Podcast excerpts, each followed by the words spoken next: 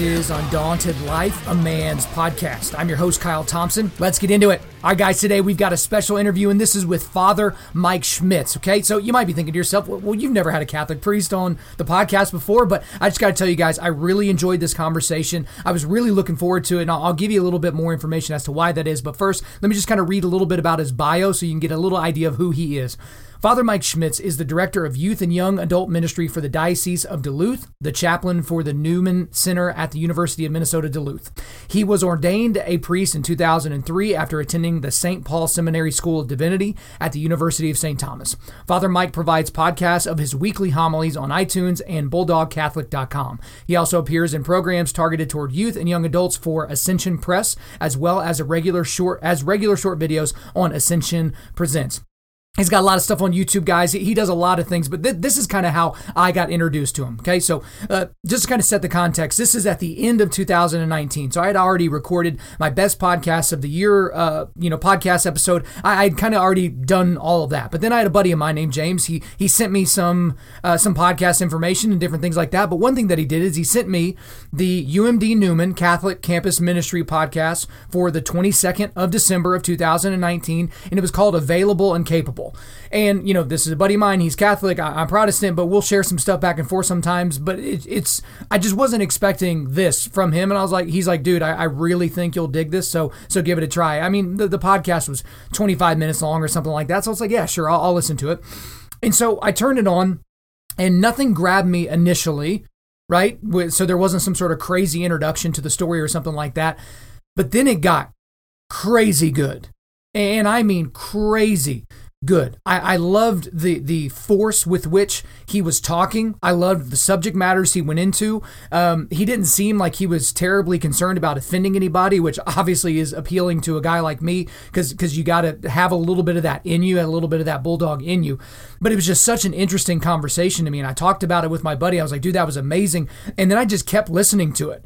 I don't do a whole lot of repeat podcasting. That that's not really something that I do. So I'll save podcasts so that if you know I need to go back someday, I'm all caught up on all my podcast shows, and I just need to go check something out. I will check out something that I've listened to before. But I just kept listening to this one.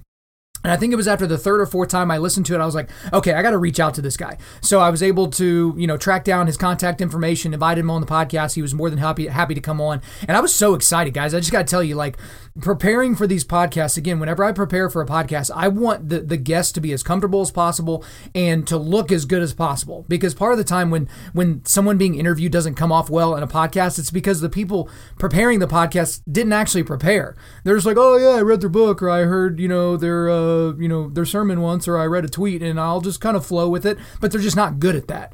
And so, just in the researching of getting this podcast ready to go, just so I could talk to him, I just got even more excited because, again, he and I are going to disagree on on a lot of things theologically, just just by the virtue of the fact that he's a a you know Catholic priest and I'm a Protestant, right? Just a regular dude that just you know does a podcast, right? But I, I, really, really enjoyed this podcast. There's some tremendous nuggets on this podcast, but especially at the end. Okay. I pull out a couple of different segments, some some kind of new stuff that I want to kind of try on some of my guests, and uh, it couldn't have gone better. I couldn't have tried it with a better person. And I think at this point I've done enough to sell you on the fact that you need to listen to this interview all the way through. So, guys, without further ado, let's get into it. Father Mike Schmitz, welcome to Undaunted Life, a man's podcast. Thanks, Kyle. I appreciate it. Well, hey, we're, we're so excited to have you on here. You're, you're the first guest of your kind that we've had on this podcast, but we're we're so excited to have you. And we'll get into kind of how I get, even got turned on to you here in just a little bit. But just from the beginning, I'm, I'm always hyper curious when somebody's in any type of vocational ministry, kind of what called you into that vocation to to live a vocational ministry life, and then more specifically, you do a lot of collegiate ministry. So, what kind of called you in that direction? Yeah, yeah, I think uh, great. That's a great question. I think. Um, I always say that you know I was raised uh, in a Christian family where it was important um, that we you know prayed every every day, that we read our Bible, that we uh, um, went to church on Sunday, and I guess I would say you know growing up, I'm like I kind of want I'm I'm one of six kids and right in the middle. Uh, and, wow. Okay. Uh, yeah, so three girls, three boys, and so I'm the middle of the middle. So I'm the middle boy as well as you know right in there, number four. Um, and uh, and so it was kind of a thing of like, I saw my older siblings, I saw them, you know, messing up, I saw them getting in trouble. I'm like, oh, you know, if I just avoid doing what they're doing, I'm, I'm not pretty easy life. You know, it's just kind of like that. And I kind of, it kind of it had me settle into kind of this idea of being a good kid. Um, and so it was kind of like even when it came to church, it was like, well, I mean, I'll go. I don't like it, uh, but I'll be a good kid. You know that that kind of uh, right. mentality. And uh, that all changed um, when uh, I was about 15 years old. 15, 16, somewhere in there. And um, I had an awareness. It was it was one of these. I, I call it a moment of grace, where um, it was like I knew the commandments because you know my parents have been teaching me stuff and I've been going to church and um, I knew those were, those were things out there like yeah don't do these break these rules at one point I just had this awareness that like oh my gosh that's what I do like like that's in me and and it was it was a matter of going from um like oh yeah I hear you know Jesus is the savior okay got it whatever um to being like oh my gosh I need a savior and it was like everything that they had been telling me up to that point clicked and I'm like sure. oh my gosh like this is exactly he yeah, that's what I need. I can't actually forgive myself. I need God to forgive me. And so that set me off on this, uh, like I like I need to pray and I need to uh, get to know Him. I need to like find out like what is it God actually wants from me. Um, and so uh, I, I, did, you know, I, I started this, and I remember at one point it was very, very clear because I just experienced God's forgiveness in an incredible way. Um, and uh, I remember thinking, so we have in, in, Catholic Church we have this sacrament called confession, and so I was like, yeah, I'm going to go to confession, and and so I remember getting on my bike uh, at 15 years, so I rode my bike across town to where the priest lived. Like you knock on the door. It was 10 o'clock on a Tuesday morning. I remember this, and uh, knocked on the door, uh, and he opens because he of course of course he's home because you know priests will only work one day a week, and, right, right. Uh, and I was like, can I go to confession? Oh sure, come on in. went you know went to confession. I, I, and I left that house and I was like, God, if you want me to be a priest, I never thought about this before. Like, if you want me in ministry, if you want me to be a priest, I will. I want to be there for. I want to hear any. I'll hear anyone's confession anytime they ask, or I want to be there for someone whenever they ask, because I'm so grateful for what you've just done for me. Like I just, it was, it was basically this desire for ministry born out of gratitude for what God has done for me. Um, so that first thought was, God, thank you so much. Second thought was, if you want me to be a priest, like I, I'll do it. And my third thought was, oh, she's really cute. Like, so of course, I don't yeah. know if you know this about priests, Kyle, is that they don't get married. And so, yeah, that's true. That's true. We'll talk about that. Don't worry. and so I was like, man, okay. I mean, that began this up and down kind of thing of like, God, I, I am grateful for you and I need to to know you better and better. And I actually, I want to be your hands and feet in this world. Um, and, uh, and also I like girls. So what uh, what do I do here? And not that you couldn't. I mean, but this particular kind of ministry, like you said, this particular vocation uh, is you know modeled after Jesus and after Saint Paul, not having gotten married. So um, uh, there's there's that, uh, and that just kind of came every day. I kept asking God, God, what does you want me to do? And you know, I dated a bunch of girls, and uh, then would would be praying a bunch. And at one point, I went to college uh, to study theology because I was like, well, uh, regardless, like God has to be the center of my life, and um, regardless of whatever work He calls me, I want to I want to talk about Him. I want to teach. I want to serve. Um, so even if He doesn't want me to be a priest, I still want to be able to. Uh, um, yeah, I just want to. I want to know everything I possibly can about God.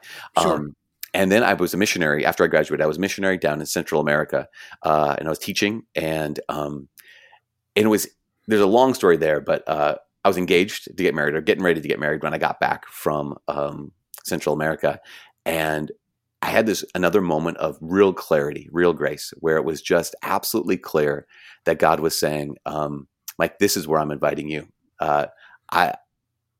I'm, I'm asking you, I'm, I'm, inviting you. This is what I want you to do. I want you to go to seminary, uh, the Catholic seminary.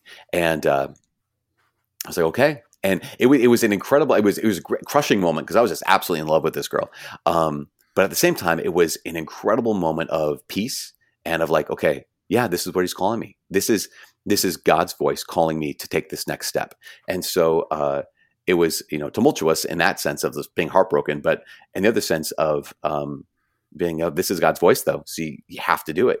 And then I went to the, you know back to seminary or to seminary to study theology and philosophy uh, for the next uh, six or so years. And then um, once I got ordained, they uh, we have a bishop here, and he said he wanted me to work with college students, and he wanted me to work with um, our high school and junior high students. And um, so after a quick two years in a in a normal congregation, normal parish.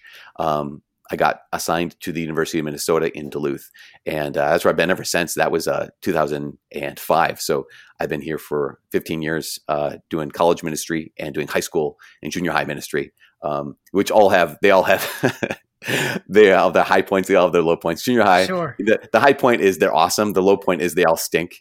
Right. they're awful at being they haven't human, learned- but uh, yeah, they- yeah. they haven't learned how to shower yet. Um, you know, and uh, high school is super great because they can be so quick to like uh, respond to the gospel, um, but also they can be so quick to just kind of do whatever their friends are doing and kind of do go the go the, the they can be turned on really quick to the Lord and they can also be turned off really quick. And then college students, uh, again, I just I love working with college students because they're in that place in life where it's just like they're asking the big questions of why am I here? Where am I going? What am I supposed to do? Um, who am I? Who is God?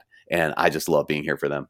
And that's that's amazing. I appreciate you going into such detail on that story because I mean the, the reason that I even found out about you was because of a podcast that was posted on the University of Minnesota Duluth Newman Catholic Campus Ministry podcast. I had one of my buddies, James, shout out to James, who sent me your episode. And the, the weird thing about the episode is this was the episode called Available and Capable from Yeah. the 22nd of December of last year. And I had already recorded my best podcast of 2019 podcast. And then I listened to this one. I was like, dang it. Because it was such it was such a good episode, but for so many different reasons. Because at the beginning I wasn't exactly sure where you were going, but but essentially kind of the overall idea of the podcast was basically are you available to God to do what he asks? But then even if you're available, are you capable of doing what he asks? And so I'm going to get into a few sections and I'll of course include the link here at the end for guys to check it out themselves.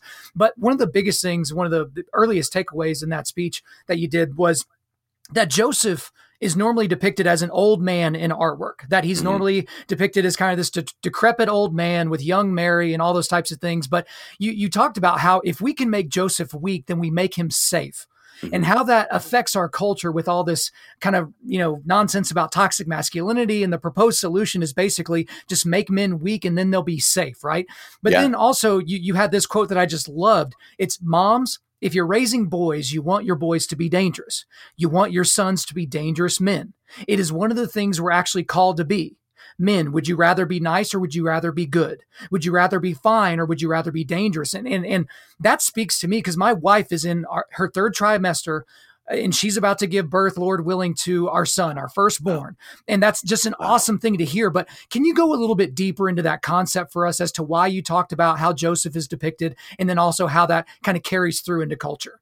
Yeah, absolutely. So historically speaking, uh, um, Joseph has always been, uh, oh, virtually always been depicted as an old man because um, in the history of the church, so even back uh, the ancient, uh, the, the church fathers, they would talk about how um, that Joseph and Mary had not consummated their their marriage. That Mary was a virgin not only before Jesus but after having given birth to Jesus. And I know that there's some discrepancies because wait a second, doesn't say that Jesus Jesus had brothers in in scriptures, and we can get into like the the uh, uh, interpretation of like the Greek adelphoi, which can mean brother, but also can mean cousin um, in there. But uh, the tradition is that um, that Joseph and Mary, Joseph Joseph was there, and they never consummated their their marriage. So one of the ways that artists have depicted Joseph to make it so that uh, oh that makes sense because he was just so old that he would either be um, uninterested in young Mary or incapable of um, having a sexual relationship with young Mary.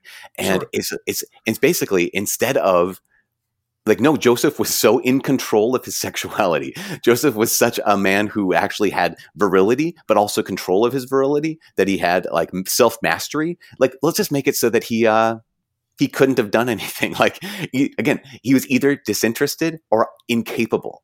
And you realize oh my gosh is that is that the model?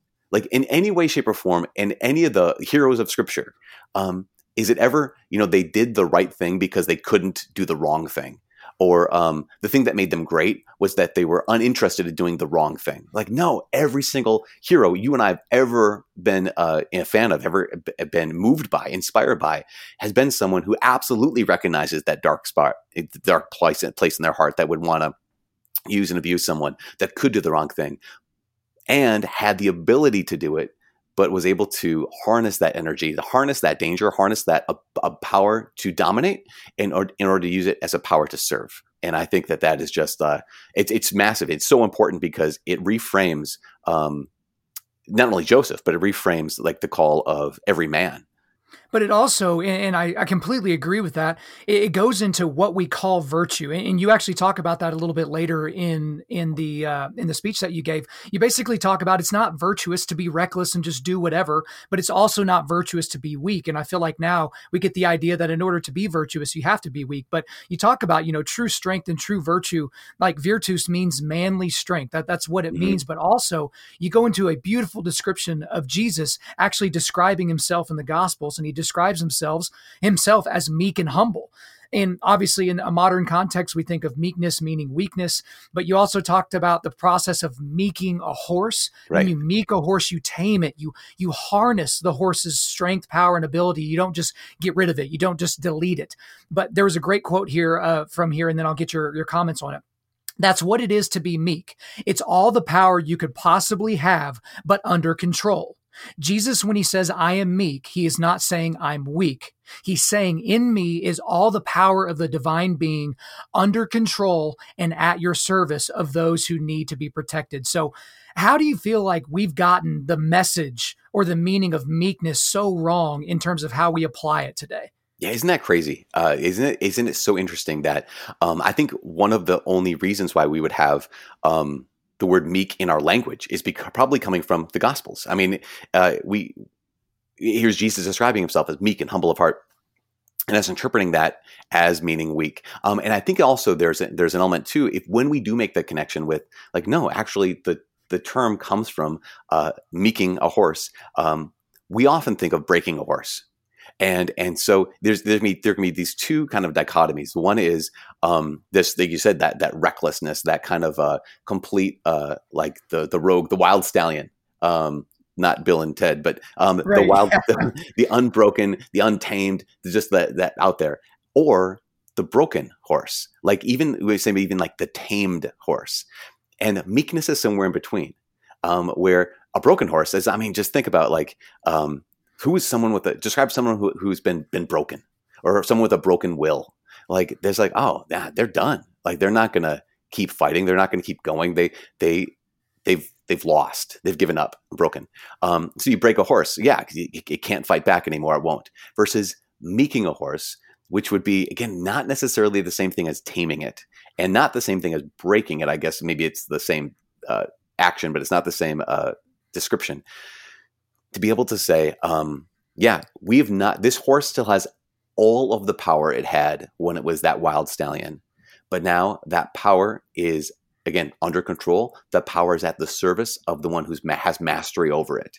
And that sense of like, man, how many, um, how many men, particularly when it comes to uh, uh, their aggression or when it comes to their uh, sexuality, when it comes to their strength, um, keep being told to like either, yeah, just like you know, the world might say, yeah, get out there. If you have the strength, man, use it. Just go crazy. If you have that, you know, that sex appeal, that whatever that thing is, like, hey, as many women as you possibly can use, go and use.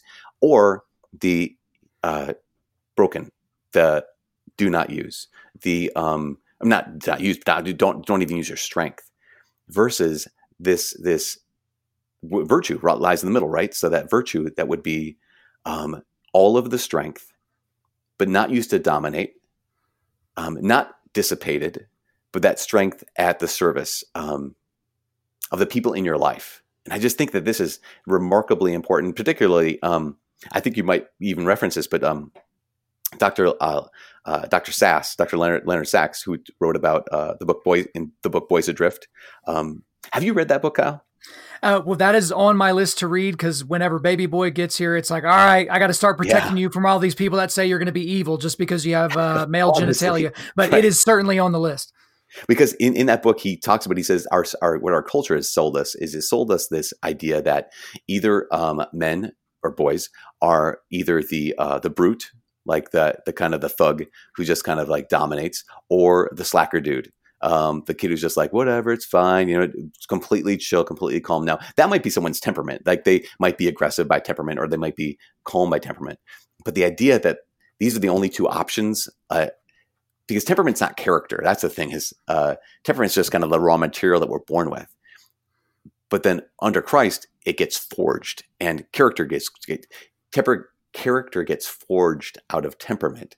And so we have this sense of like, okay, here's someone with a lot of strength. I use it to dominate others. Or here's my strength, but I just don't use it at all. I just, you know, get whether play video games or do, I just don't use it. I, you don't have to play video games. Um, there's a middle way. And that middle way would again be all of the strength not dissipated or wasted, and all that strength not used on myself to dominate, but all of that strength I have at the service of the people in my life. And so that's one of the things like I think is just so important for young men to recognize. I, it's one of the, one of the things reasons I'm grateful for having siblings. Um, many reasons grateful for having siblings is um, growing up. Then it was like okay, put your like Mike, put your strength to work for your little sister. Put your strength to work to help your older brother. Put your right. strength to work to take, okay, I have a little brother who's 10 years younger than me. And so that sense of like, okay, here I'm 10 and okay, you're in charge of uh, the one year old. like, oh, or 11 now, you know, in charge of the one year old. I'm like, okay, I, as a boy, am entrusted to care for this baby. Um, you know, for my mom would say, you know, take care from 20 minutes kind of thing. Like, okay, I can do that. Um, but that sense of like strength at the service of others, not wasted and not used to dominate, but um, harnessed when I'm with you in the fact that I would agree with a third wave feminist on the definition of toxic masculinity if it's only the categories that were were given in that you described, oh, right? Yeah, the, totally. the, dopey guy, and there, there's a lot of different people that have looked at it. It's like the person who's completely overwhelmed with their carnal desires, or the person that's just completely disinterested in life in general. Yeah, that's absolutely toxic, but they never describe the virtuous man and that even being an option. And another thing that you get into, and you've alluded to it a little bit, is just the overwhelming concept of being a father. And you you say from the very beginning, if you're a man, you're called to be a father. Mm-hmm. And the, you you have this great way of describing, you know, good dads pour their strength out uh, of their youth for their wives, for their kids, and there's a dignity in that whenever you spend your youth on your wife and your children. And it, that's one of the great things about old dads. But you also get into this talk about how so many men have had their strength stolen from them and some of them don't even realize it. You, you talk about male lions that are fighting for mm, alpha yeah. status over the pride and when they do so they go after the other lion's genitals because they know if that lion can no longer father that they're out. They're out of the gene pool pretty much. And so but but you make this direct really challenge to a lot of men which is that most men have their strength stolen from them by pornography mm-hmm. and that the devil has castrated men by using pornography and most men don't even realize it they're like ah you know i'm just looking no big deal but the thing is is that's the thing that makes you available but not capable because you're right. available to hear what God can say, but you're not capable. Can you go a little bit deeper as as to why you you used pornography as kind of that main example for how men can have their strength stolen by the devil? Yeah, absolutely. I think, um, well, you know, I quoted uh, Peter when he said, uh, "Your opponent, the devil, is prowling like a roaring lion, looking for someone to devour. Resist him, solid in your faith." Um, and that that it seems to me one of the reasons why I would use pornography is because my work with high school students, college students, young adult men, and then men who are now getting married, and the fact that pornography is so rampant, right? It's, it's like it's got I think what they call the three A's. It is available, it is affordable, it is anonymous. It's sure. just like it it is everywhere, and so it's it is incredibly rare. I think right now the uh, first uh, the average age uh, a boy will have seen his first pornography is I think seven years old right now. I think it might be the the average age uh, that a, a, young person, I might just be boy or girl, would encounter pornography is at seven. Um, and now we have these magic rectangles that live in our pockets and have access to everything. And I just think about like the way in which I mean, just to think about the fact that uh, in, in the average American uh, male who's exposed in an average way to pornography has now seen um, more naked women than all of his male ancestors combined. Sure. Yeah, of course and that sense of like okay that does something to our minds. It does something to our hearts. And i don't think what it does is something that builds up our minds or builds up our hearts but it distorts them. So i was talking with this young man um, who had come through college here and a couple years ago and and he's a fit guy and he, he likes to uh, he's a personal trainer and he trains for competitions and this and that.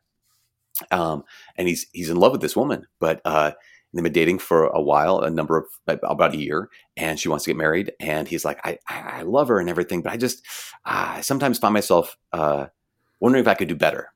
Um, and like, better, and I was talking about like a better how, like, and he's like, well, not no, we get along super well, we get, but just better, you know, physically. And I'm like, okay, well, that, that's a good question to be able to ask in the sense of the fact that, like, are you attracted to her? Because you should be.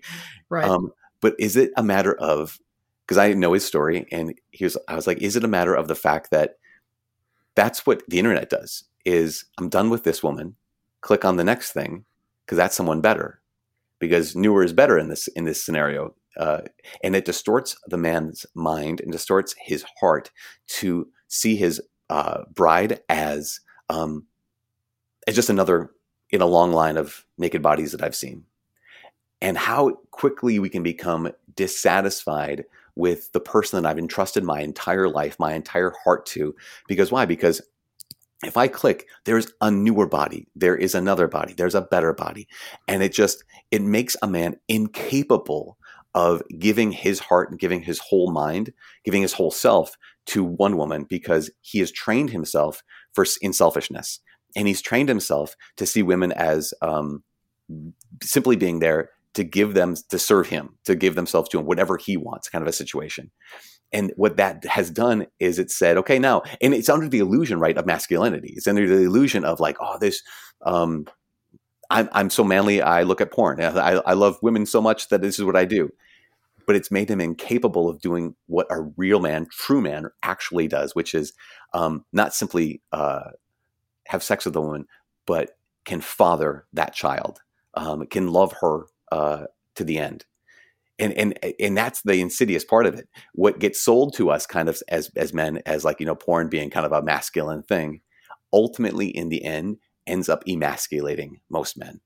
I mean, emasculation certainly, and even beyond that, some men they, they get so entrenched in it that they they end up you know serving they end up serving pornography mm-hmm. i've heard so many stories about these people that you know it was first uh, it was a playboy that they hid in the woods when they were 12 and then eventually they got into to kiddie porn or rape porn mm-hmm. and then they even the porn wasn't doing it for them anymore so they had to try the real thing there's a story i remember about a guy that literally tried to rape a woman because he was like.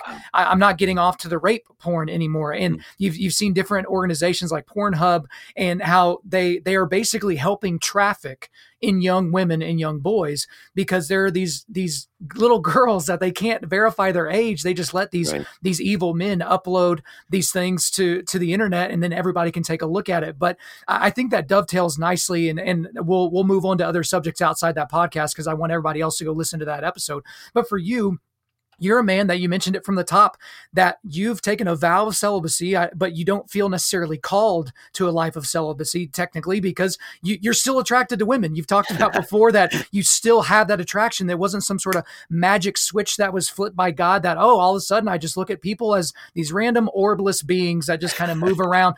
But but for you, and I think this will be helpful to our listeners, but also to any of the, the people that you minister to in your area, how do you control your sexual desires because just because you, you, know you are a priest that doesn't make you any more different than any of us in terms yeah. of the desires that you feel so how do you control that yeah, it's a good question, and I'm glad. Thanks for like uh, asserting that that piece of it. Like, no, it just as there's no magic switch.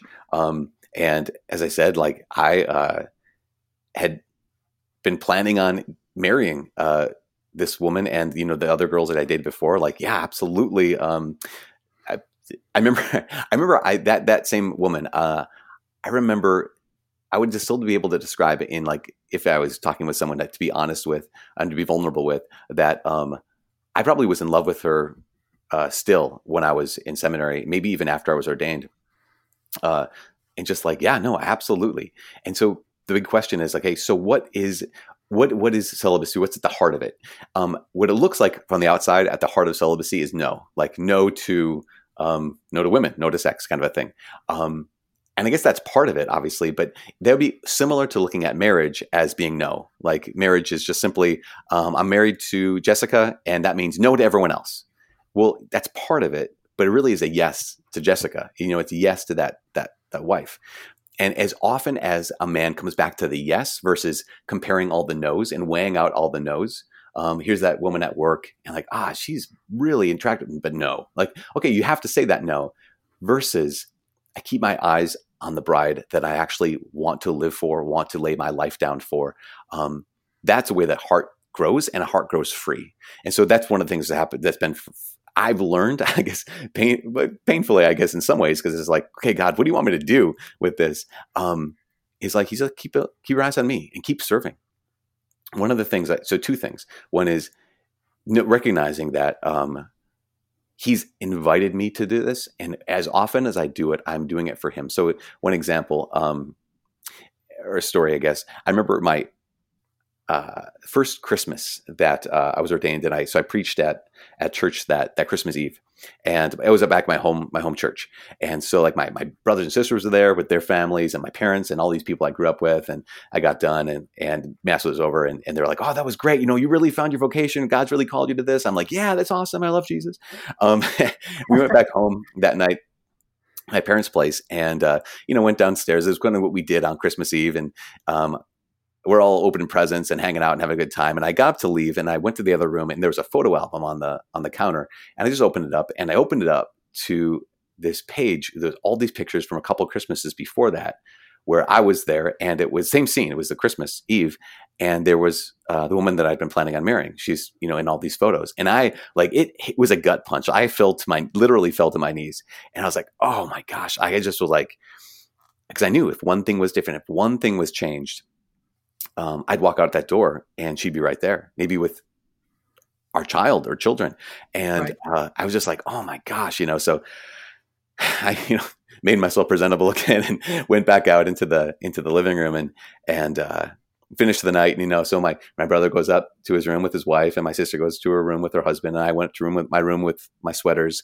and and I knelt down and prayed and just like God, okay, what's going on? Like, what is this? Like, I thought that I'd resolved all this stuff. Like, I thought that that, earlier today, God, I was so grateful that you had called me to this. And right now, it is so painful that you've called me to this. And uh, in that moment, it was one of the top moments of grace in my life because it was it was in that moment where God was like, "Yes, you were very excited to say you loved me when people were praising you and when it felt good. I'm inviting you to love me even when it hurts. I'm inviting you to love me in this particular way, even when it means you've said no to some other things. Even when you said no to, her name was Melissa. Even when you said no to Melissa, and and I was like, oh, well, God, yes. In this case, in that case, yes. Like, let this hurt, let this ache be for you, um, and let this be kind of a way in which I can actually love you better. And so it was it, that that was a big translation of being able to instead of looking at all the no's, all the women I'm saying no to, just to look at him and say, ah, this is giving me a chance to say yes to you, God, in a, in a different way than a lot of other men get to say yes to God. Um, and the, the, second thing was, um, as I mentioned uh, in that in that talk, um, the what's the difference between men and women is that uh, women are the kind of human who is meant to be a mother or is can be can be a mother, uh, and men are the kind of human beings who can be fathers, and uh, so people look at like my life and say, okay, you're supposed to celibate, you're not you're not married, but you can't be a dad. And one of the things that's such so mysterious is um, you know, we call priests, well, in the Catholic Church, we call priest father. And it's like, well, why do you do that? Is it kind of this authority thing? And so I felt super uncomfortable when I was first ordained, like these 80 year old men saying to the 28 year old me, hey, Father Mike. And I'm like, yeah, right. Yeah, I feel comfortable. But what's happened is, um, you know, in, in ancient Israel, uh, the father of the family was the priest of the family, or the priest of the family was the father of the family. And so fatherhood was intensely rooted in fatherhood, even back in the Old Testament, before the golden calf episode where that was all transferred over to the Levitical priesthood. It was if you were the dad, you're the priest of the family. And so fatherhood and priesthood are so intimately connected. And I would have to I have to admit and confess that for years I didn't get that. Um, and I'm so grateful that God has let me be on campus here for so long because when I got here, I was just a couple years older than some of these students. And now I'm at the age of their dads. And uh, it is it is the most incredible thing to be able to like realize, God, I understand. Ministering to so many of these young men and women doesn't just mean giving a good sermon, doesn't just mean kind of being quote unquote available or you know giving good counsel. It ultimately means being a dad to them and and that is that is like so fully changed my heart uh, to recognize that even in the celibacy, even in that you know not having biological children of my own, that here's God inviting me deeper and deeper. So a couple years ago, the students, you know, it just kind of naturally they started doing this. I was like, oh, I walked in the door and they're like, oh, hey, Dad, and I'm like, oh. uh, I uh, just like I'll, I'll be back. Just one second. Give me a moment.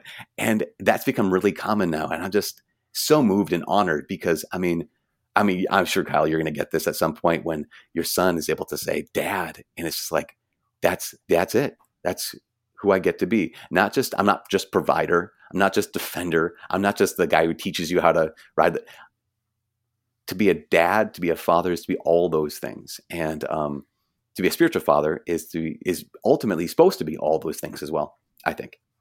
Well, I, I, love that answer. I especially love just to go back and guys, if you you should probably re-listen to that that part where you, when people focus on the no's, just just really focus on the yeses whenever it comes to your sexual purity. Focus on the things that you do have. But but real quickly before we move on to any other subjects, uh, because I know this is an issue. We do have uh, some ladies that listen to this podcast what would you say to women out there this is this is in the vein of manhood and toxic masculinity and all that what would you say to the women out there who are struggling to find that good strong man like they're they're considering maybe you know lowering their standards or whatever or you know just ignoring some of the actual toxic things that are being mm. spewed by the guys they're dating but just just quickly what would you say to those women yeah, I would. I mean, two things just right off off the cuff. I would say one is not to lower your standards, but to be willing to change your expectations. And what I mean by that is the standards are there for a reason. I mean, the standards are there because you know that um, there is a difference between a man who is uh, willing to serve and a man who's willing only willing to use. Um, there's man a difference between a man who's like pursuing the Lord and a man who's like okay kind of sort of okay with God. Like that's one of the things I'll always, you know, some of the women that I'm working with, one of the, the challenges that I'll be willing to challenge them with is, um, like, is he, he's okay. You know, he's, he, he's okay going to church with me. I'm like, oh, that's great. I'm glad he's willing to go to church with you. Um, if you weren't there, would he be there? Like if, if you didn't bring it up, would he be run racing after the Lord? Um, because that's a big deal. That's, that's gonna, that's gonna determine a lot of things. Uh, I'm glad that he's willing, but wouldn't it be great if he was uh, helping you rather than you kind of taking on your project? So, not lower the standards, but maybe having the willingness to augment one's expectations. What I mean by that is, um, there's the list. so my old one of my older sisters, uh, she had her her list of like uh, it was really simple. Um, because she knew what she was all about. She was all about. She right now she's an orthopedic surgeon. She's gone. She's done the Ironman uh, World Championships numerous times. She's been like incredible athlete, incredible trainer, incredible doctor, great mom. But she, um, she knew she had her clear, very clear standards about the kind of man that she'd be willing uh, to marry. So she never changed those standards. But her expectations um, column was she never wanted to marry. She the, she had two only two things in the expectation column. Um, he had to be taller than her and uh, he couldn't have red hair. Oh, okay. And see, sister, I have red hair. That is not appropriate. Yeah, you tell her that's that. not appropriate. Well, so she learned that um, it wasn't appropriate either because her husband is she's my sister is five nine. Her husband is five nine, and he we call him Fire because he has red hair. So, yes, yes, there you go. In, so in this though, she didn't lower her, standards, but she did. She was willing to change her expectations. Like, oh my, uh, a manly man has to look like this, or a man of God has to act like this. Like, no, he might actually be rougher around the edges than you might expect. Like, he might, um, he, he might be less rough around the edges than you would expect. Like that sense of uh, character rather than characteristics, I think, uh, is the is one of the keys. So don't lower your standards for his character, but you might be open to changing your expectations about his characteristics. That's what all I'd say, I guess. Right certainly good advice. Uh, now we'll we'll change uh, change subjects just here a little bit, and obviously I think this is important to to talk about, and I'm sure you've had to talk about it a lot. But when when people think about the Catholic Church, and especially if they're outside of the Catholic Church, some of the things they think of first are not exactly nice things. They think yeah. about some of the sexual abuse scandals, especially uh, back back uh, a couple of years ago. I recorded actually episode 37 of this podcast was called "The Devil and the Catholic Church" because I was talking about what had come out of that grand jury testimony uh, from the state state of Pennsylvania and the in the mm-hmm. long thing that they did and how that was basically not a, a thing that was um, focused just on that one area. It could have been a lot of other areas. And, um, you know, people think about those scandals and they think about kind of the cover ups. Obviously, people have made a lot of to do about the lavender mafia, as it's right. called, about, yep. you know, these men uh, that are homosexual, but also very, very important and in important leadership positions within the church, because there does seem to be an issue with homosexual clergy. And then that kind of exacerbates some of the other issues we've talked about. But how, I, I guess, and I hope this question is fair because I, I mean it to be, how is the outside world? To trust the Catholic Church? How is the outside world to take seriously some of the declarations of morality within the church? Yeah. Uh, you know, does it make it harder to communicate to your flock? Because I know Ireland had a, a, really big problem when they just approved uh, abortion in their country yeah. uh, a couple of years ago, and it was because they basically told the Catholic priest, "Oh, I'm so sorry, you've been raping boys. We're not going to listen to you." That's you know that that was some of the things people were saying, some of these nasty things, and in some of the cases they were correct. But do you find it harder to communicate with with people?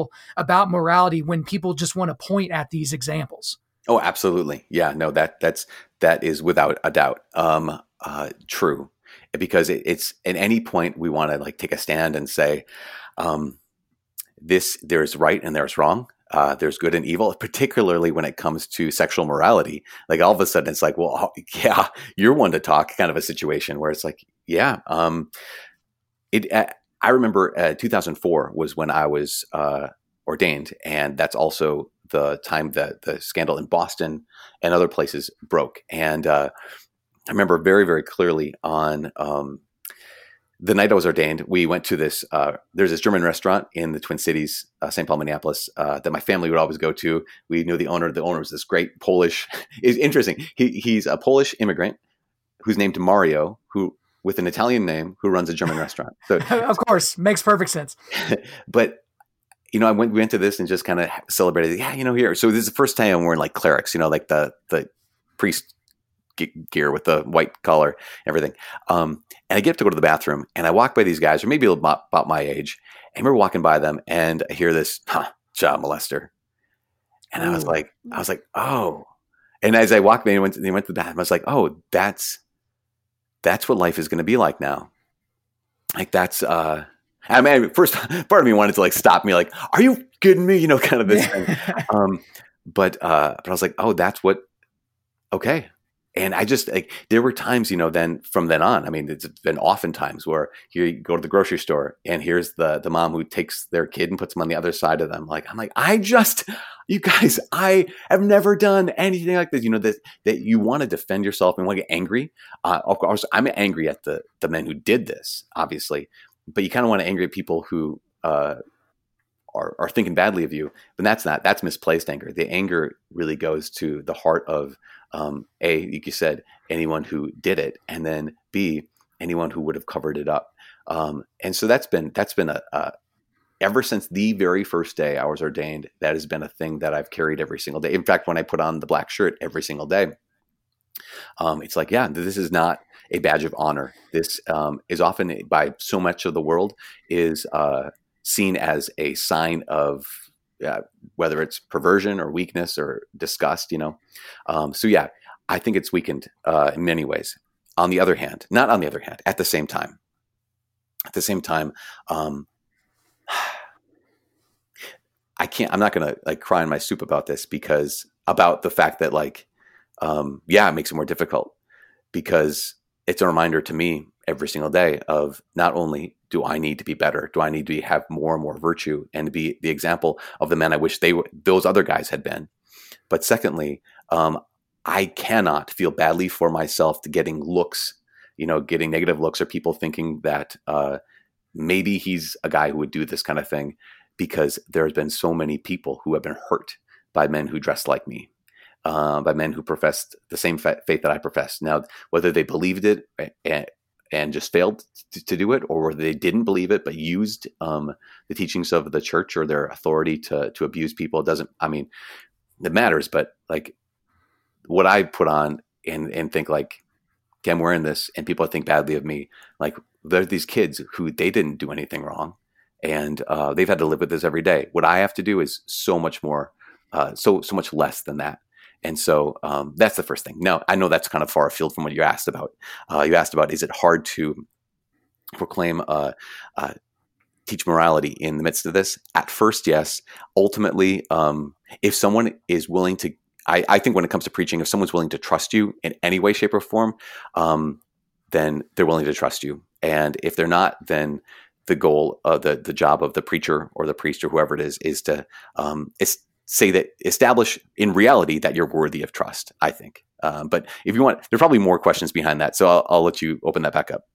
Well, I think that's a that's actually a fair answer because the thing is, is there's not a correct answer, and at the end of the day, um, you know, I'm a St. Louis Cardinals fan as an example. So if you've been assaulted by somebody that wore a St. Louis Cardinals hat, and then you see me wearing a hat, and it brings up those bad memories, that's not my fault. Yeah. But I, that that's kind of a silly kind of micro example. But the thing is, is you can only be responsible for who you are. But from the outside world, you're a group and right, everyone yeah. sees you as like, oh, well, you're one of those guys that wears the black shirt, and I remember that. And there, yeah. there's nothing that can be said to take away those things. I'm just glad that we don't live in this this post Christian world where all these eh, all these people, you know, if, if you're an evolutionary biologist type person or that type of thing, there's no concept of justice. There is no cosmic justice. Mm-hmm. There there is no way that every tear will be picked back up. There's just pain. There's just pain with these little uh, cracks of of happiness every now and then when you find an extra twenty dollars or when you kiss a girl for the first time. Like th- it's just it's this worldview that it's an impossible thing to answer. So I think it's a fair way of answering. But uh, even to to kind of move on here because we, we don't have all day to, to go too far into all that, and and even with this question as well one of the things is for me as a Protestant who did not grow up in church, kind of grew up in a family that, you know, we were we were Oklahomans and so we were Christians by birth, I guess. So it's just kind of one of those things that just happened because you were born in the middle of the country. But for me, I, I do have some some hangups and, and now's not the time to get into an uh, an exegesis of all these things, but I've I've some hangups and a lot of my friends have some hangups with some certain Roman Catholic doctrines, but for me specifically, the the concept of the Pope uh, the Assumption of Mary and Purgatory are, are, some of the ones that just come up to mind yeah. for, for me more often. And for me, the, the thing that's so difficult is I can't find defenses for these things in scripture. And again I, you don't need to break down all three of those but but for someone on the outside looking in looking at the tradition roman catholic tradition and doctrine why do you believe in things that seemingly don't have a direct a correlation to anything in scripture? Yeah, that's a great question, and we can, I can look at a couple of those those examples too. I would say um, that everything, so all all of our data for theology comes from uh, divine revelation, right? So all the data we have comes from divine revelation. So there's not going to be something that's contradicted in Scripture. You have the question of uh, wh- where do you, how can doctrines exist if they're not explicitly found in Scripture? And the first doctrine I would say that is really important to say is found in Scripture is the first page like the table of contents. You're like, wait a second, how'd you get that page? Because because that page of the here's the books of the New Testament, here's the books of the Old Testament. That's that's only in our modern Bibles. That's not like they didn't fall out of the sky. Those are you know 73 books or 66 books. Um, why these books? And you go back and say, okay, wait, there's a historical foundation for that. And the historical foundation is not only the fact that they were used by the early church and whatnot, but in uh, the year uh, 298 in the Council of Carthage, the Catholic Church said, These are the books. These 73 books are the books of the Bible. And like, okay, so even the very the very notion of this is the Bible as the Word of God is fantastic. I'm on top. I'm behind that. amen. All of that. It is the inerrant, um, complete Word of God. Yes. But how do I know these books? And that's why St. Augustine, you know, in the fourth century, he even said, I would not have believed in the authority of the Gospels had not the Catholic Church told me I could believe in the truth of the Gospels. And so that sense of like even the, the veracity of Scripture comes from the authority of the Church. Um, so that that that first piece, um, even you can say like you go back and say, you know, all Christians we believe in what we believe in the incarnation that Jesus is fully God and fully man. Well, we believe that now, but um, early on in the you know third, third century, fourth century, one of the biggest heresies was by a guy named Arius, and Arianism was massively had taken over almost all of the the, the church at the time, where people right. were like, "Well, Jesus isn't fully God and fully man; he's like half God, half man." Well, how do we? How are we so certain? Because Arius was reading the same Bible, and you realize, okay, it was the Council of Nicaea in 325, where the Pope and the bishops came together and said, no, no, no, we definitively state that Jesus is fully God and fully man. And every Christian puts their faith in that and that interpretation of the Bible because you know all those kinds of pieces where there's um, even the Holy Spirit being the third person of the Trinity from the Council of Constantinople in 381. It's like okay, the, you can read the Bible now with that lens of like, of course, the, the Holy Spirit is fully God, but you could also read it from a different perspective and say, oh, I don't know. And but if we're going to say we absolutely are absolutely certain that Jesus is fully God and fully man, even though he says the Father is greater than I, no, no, no, no. That's that's this interpretation where um, in his humanity the Father is greater than him. Okay, but how do we know that unless there was an authority that said this is the authoritative interpretation? Um, and that comes from the and every Christian accepts that. We accept the list of the books of the Bible. We accept the authority or the incarnation as fully God, fully man. We accept the Trinity. Um, that what that basically is saying is we're accepting, at least in those cases, the authority of the Catholic Church to interpret Scripture or to even give us the Scripture. Um, so when you get to the the Pope, uh, fantastic. Matthew chapter sixteen, you have the uh, time where Jesus goes up to Caesarea Philippi, and um, he asks, "Who do they say that I am?" And well, some people say you're Elijah, sometimes Jeremiah, one of the prophets. Um, who do you who do you say that I am? And Simon says, "You're the Messiah." And Jesus, you know, Scripture says, uh, "Blessed are you, Simon, son of Jonah." Flesh and blood has not revealed this to you, my heavenly Father. Therefore, I say to you, you are Peter, and upon this rock I'll build my church, and the gates of hell will not prevail against it. And I'll give you the keys to the kingdom of heaven. Will you bind on earth, bound, bound in heaven, loose on earth, is loose in heaven? And so there's the, course, Simon being his name changed to Peter. Now, the interesting thing about Caesarea Philippi, I'm not sure if you've ever been to Israel, but at Caesarea Philippi, there is this massive, massive rock. And into this rock are built at least three temples. Like it's it's huge. And so here's Jesus who goes all the way up to Caesarea Philippi to ask this question Who do people say that I am? And when Simon answers right, he says, I mean, Jesus didn't have PowerPoint. So it makes sense that he had this visual demonstration of here is a rock upon which a church is built. And he's saying, You, Peter, are now rock. And upon this rock I will build my church, and the gates of hell will not prevail against it. He goes on, though, and this is the part that directly relates to our, our modern understanding of the Pope. He says, I'll give you the keys to the kingdom of heaven. Uh, will you open? No one shall shut. Will you shut? No one shall open. That is a direct reference to Isaiah chapter 21 and the role of uh, the, the Al Habayit, or the um, head of the house, um, the prime minister of the in the kingdom of, of Israel. So the prime minister is like the steward, like the steward of Gondor in the uh, Lord of the Rings, right? So Aragorn is the king, but when Aragorn's gone, uh, the steward is in charge.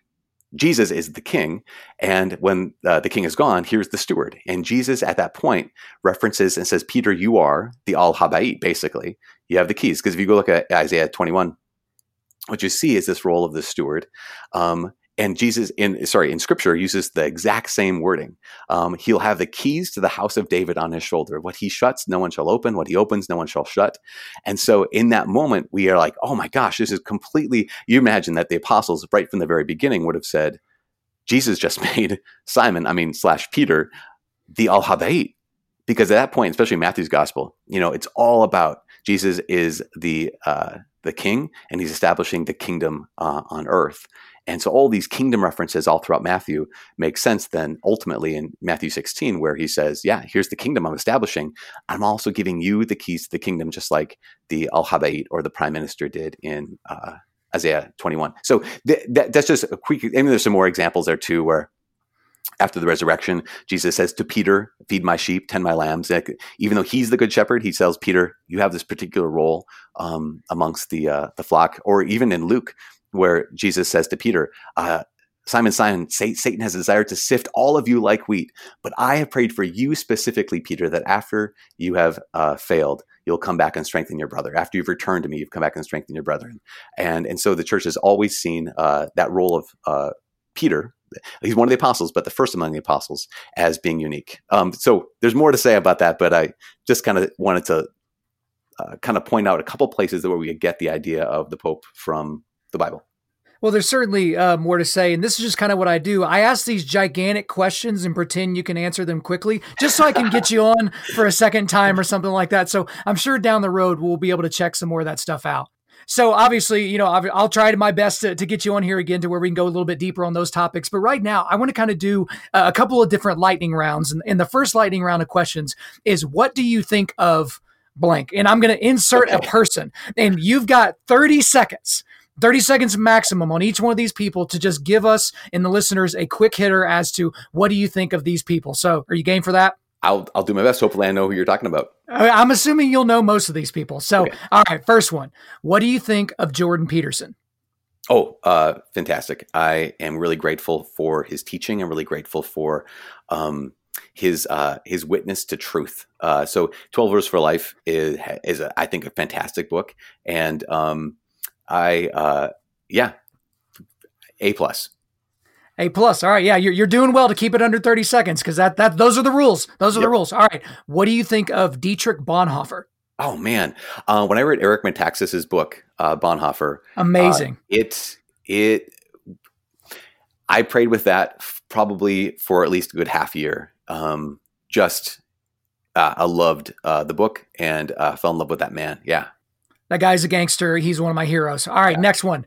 What do you think of C.S. Lewis? Oh, so uh, I can hardly get through a conversation without quoting two things. One is The Office.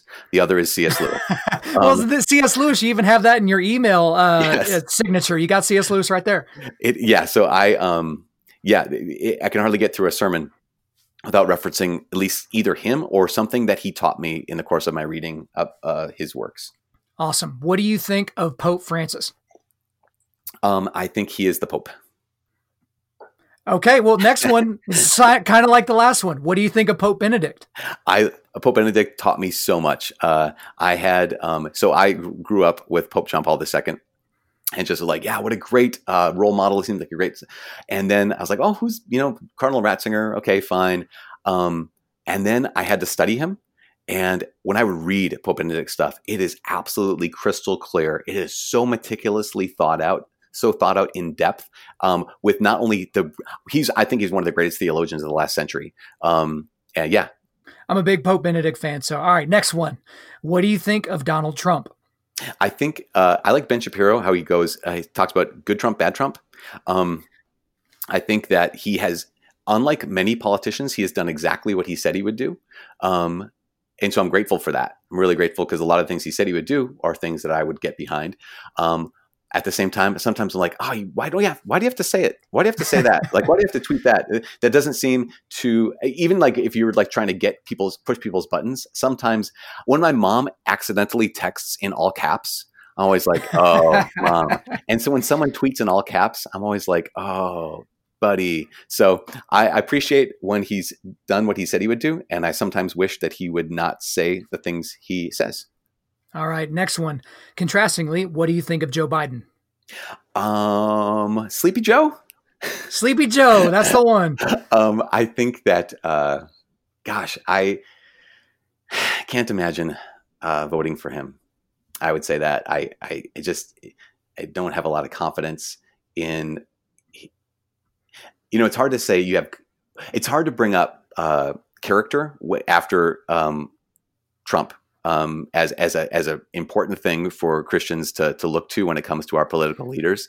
Um, but I would say that it seems in his life as a politician, he's also demonstrated that uh, maybe a lack of a, a, solid character as well as a solid plan to, uh, to help. He could be the vanilla that um, America needs in the sense of like, hey, we can all agree we like vanilla, right? Yeah, okay, sure, let's have yeah. vanilla. Maybe that, that would be the only the only route I would say to kind of endorse someone like Joe Biden is like, okay, this is going to unite everyone. Why? Because no one hates him that much.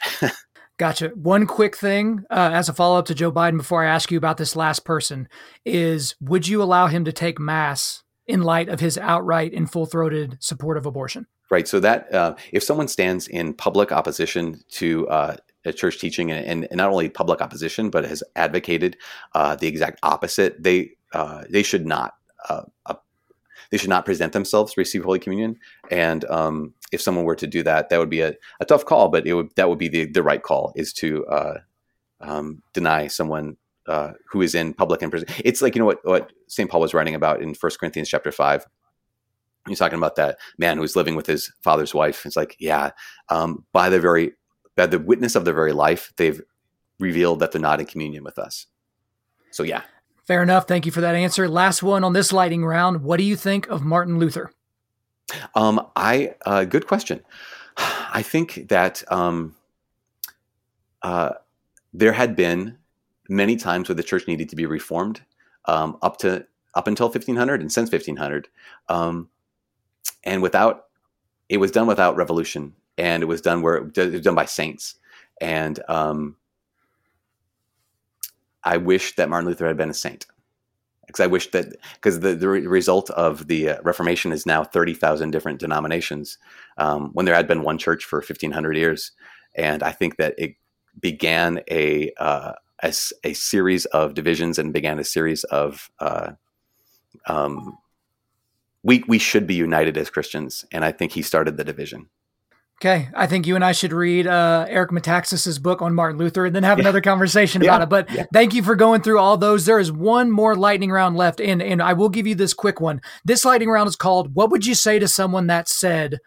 blank. And okay. these are going to be statements that I've heard said about just society, about the church, about you. And the thing is, is you, I'll give you t- twice the time. I'll give you 60 seconds to answer these, but I will warn you, these are big topics. But the reason why I want to put them in this lightning round concept is because sometimes people like to get a little flowery with their words to try yeah. and soften the blow okay. of what okay. they actually believe. I'm a pretty direct guy. The guys on this podcast appreciate directness. So these are huge topics. Each one of these topics could probably be its own hour long podcast, but I'm forcing you into these parameters as long as you accept them. All right, thunder round. Okay, let's do this.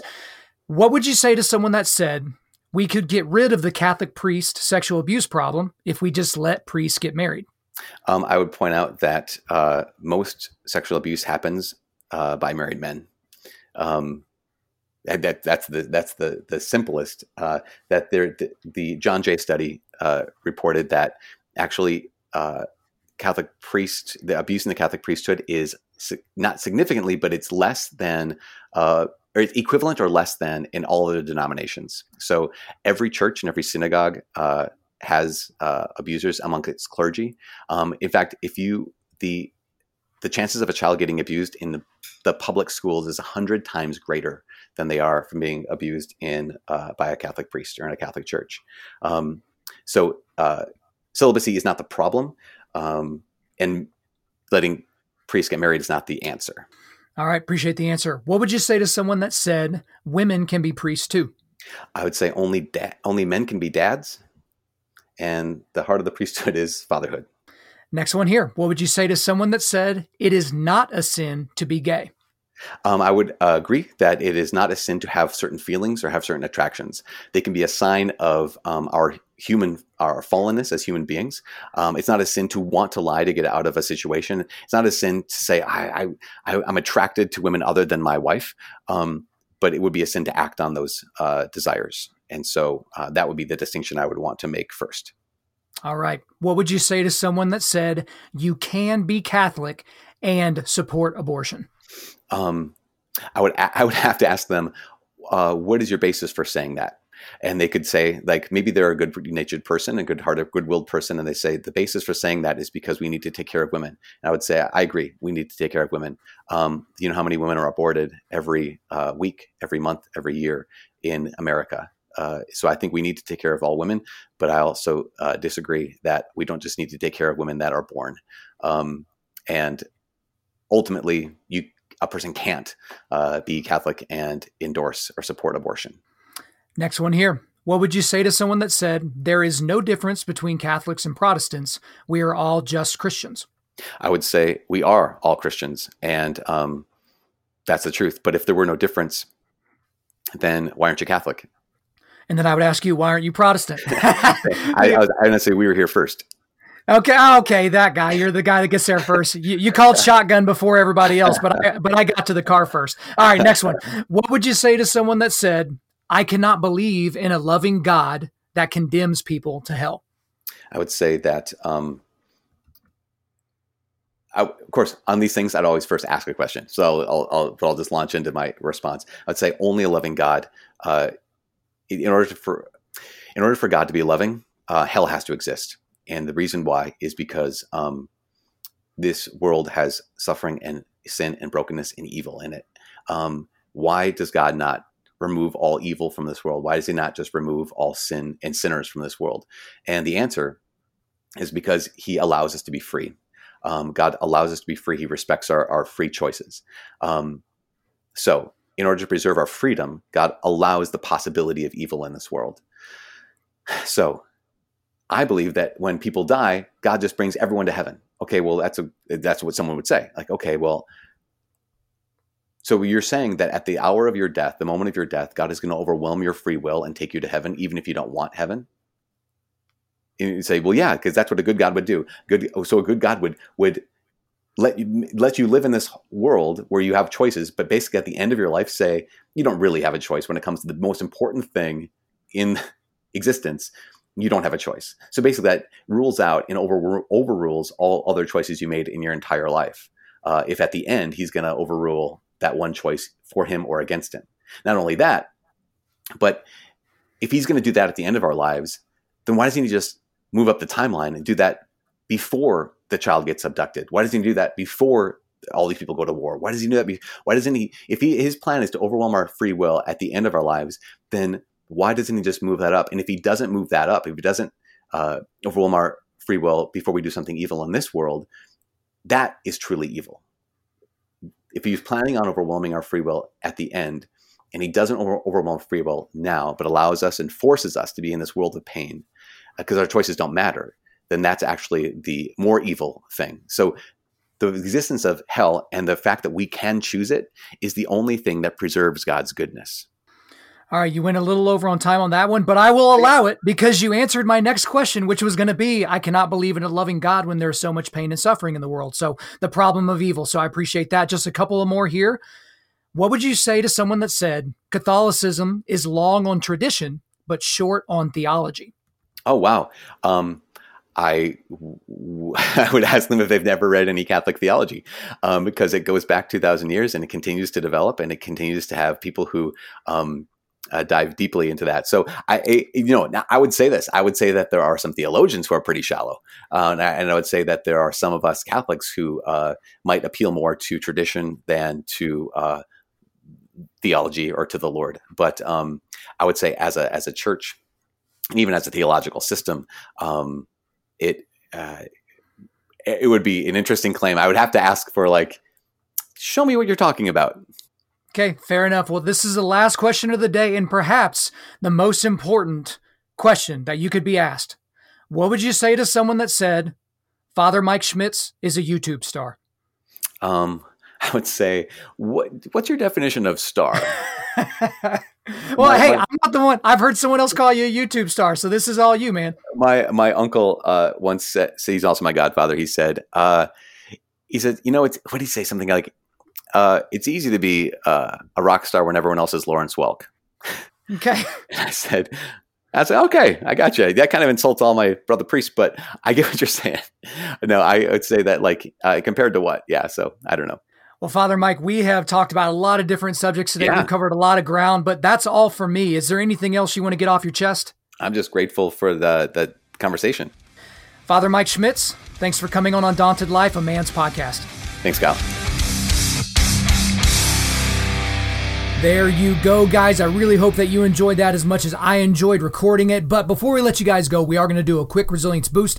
As you know by now, we are a men's ministry, and our mission is cultivating manly resilience. Specifically, we do that by providing you guys content like this podcast that helps you forge spiritual, mental, and physical toughness. So for today, I'm going to go through the links that I'm going to provide for you. That podcast episode that turned me on to Father Mike Schmitz from the beginning, I've got that available for you. I've got just a link, uh, in iTunes link to the UMD Newman Catholic Campus Ministry podcast, and he also has another podcast called the Father Mike Schmitz Catholic Podcast. Yeah, I got a link to his website where you can kind of check him out, the UMD Newman about Father Mike Schmitz, so you can kind of look at his bio and other things there. I've got a link to his Amazon because he does have some books that he's contributed to, a link to his Twitter, and then I've got three different videos that you can check out. Two are these sermons that he did or these speeches that he did at these conferences, and one is a video called Off Stage, and this is just a guy that's just kind of like kind of doing a day in the life of Father Mike Schmitz kind of a thing. So I thought that that was interesting. Thank you guys very much for listening to the podcast. We really do appreciate it. If you would, please subscribe on Apple Podcasts, iTunes, Spotify, Google Podcasts,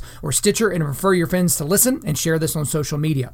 Guys, if we deserve a five star review, please leave us one. We're, we're getting a couple of non five star reviews. We don't want those. We only want the five stars. So leave us five stars and a few sentences letting us know why you like the content. I'm currently booking speaking engagements for the remainder of 2020 and into the beginning of 2021. So if you want me to come speak on your podcast, at your men's event, whatever, hit me up.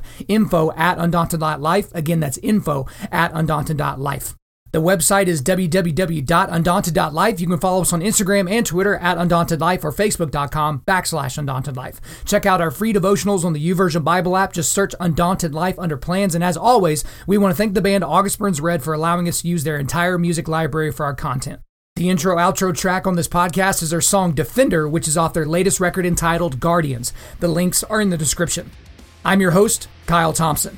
Remember, keep cultivating manly resilience, keep forging spiritual, mental, and physical toughness, keep seeking the Lion of Judah.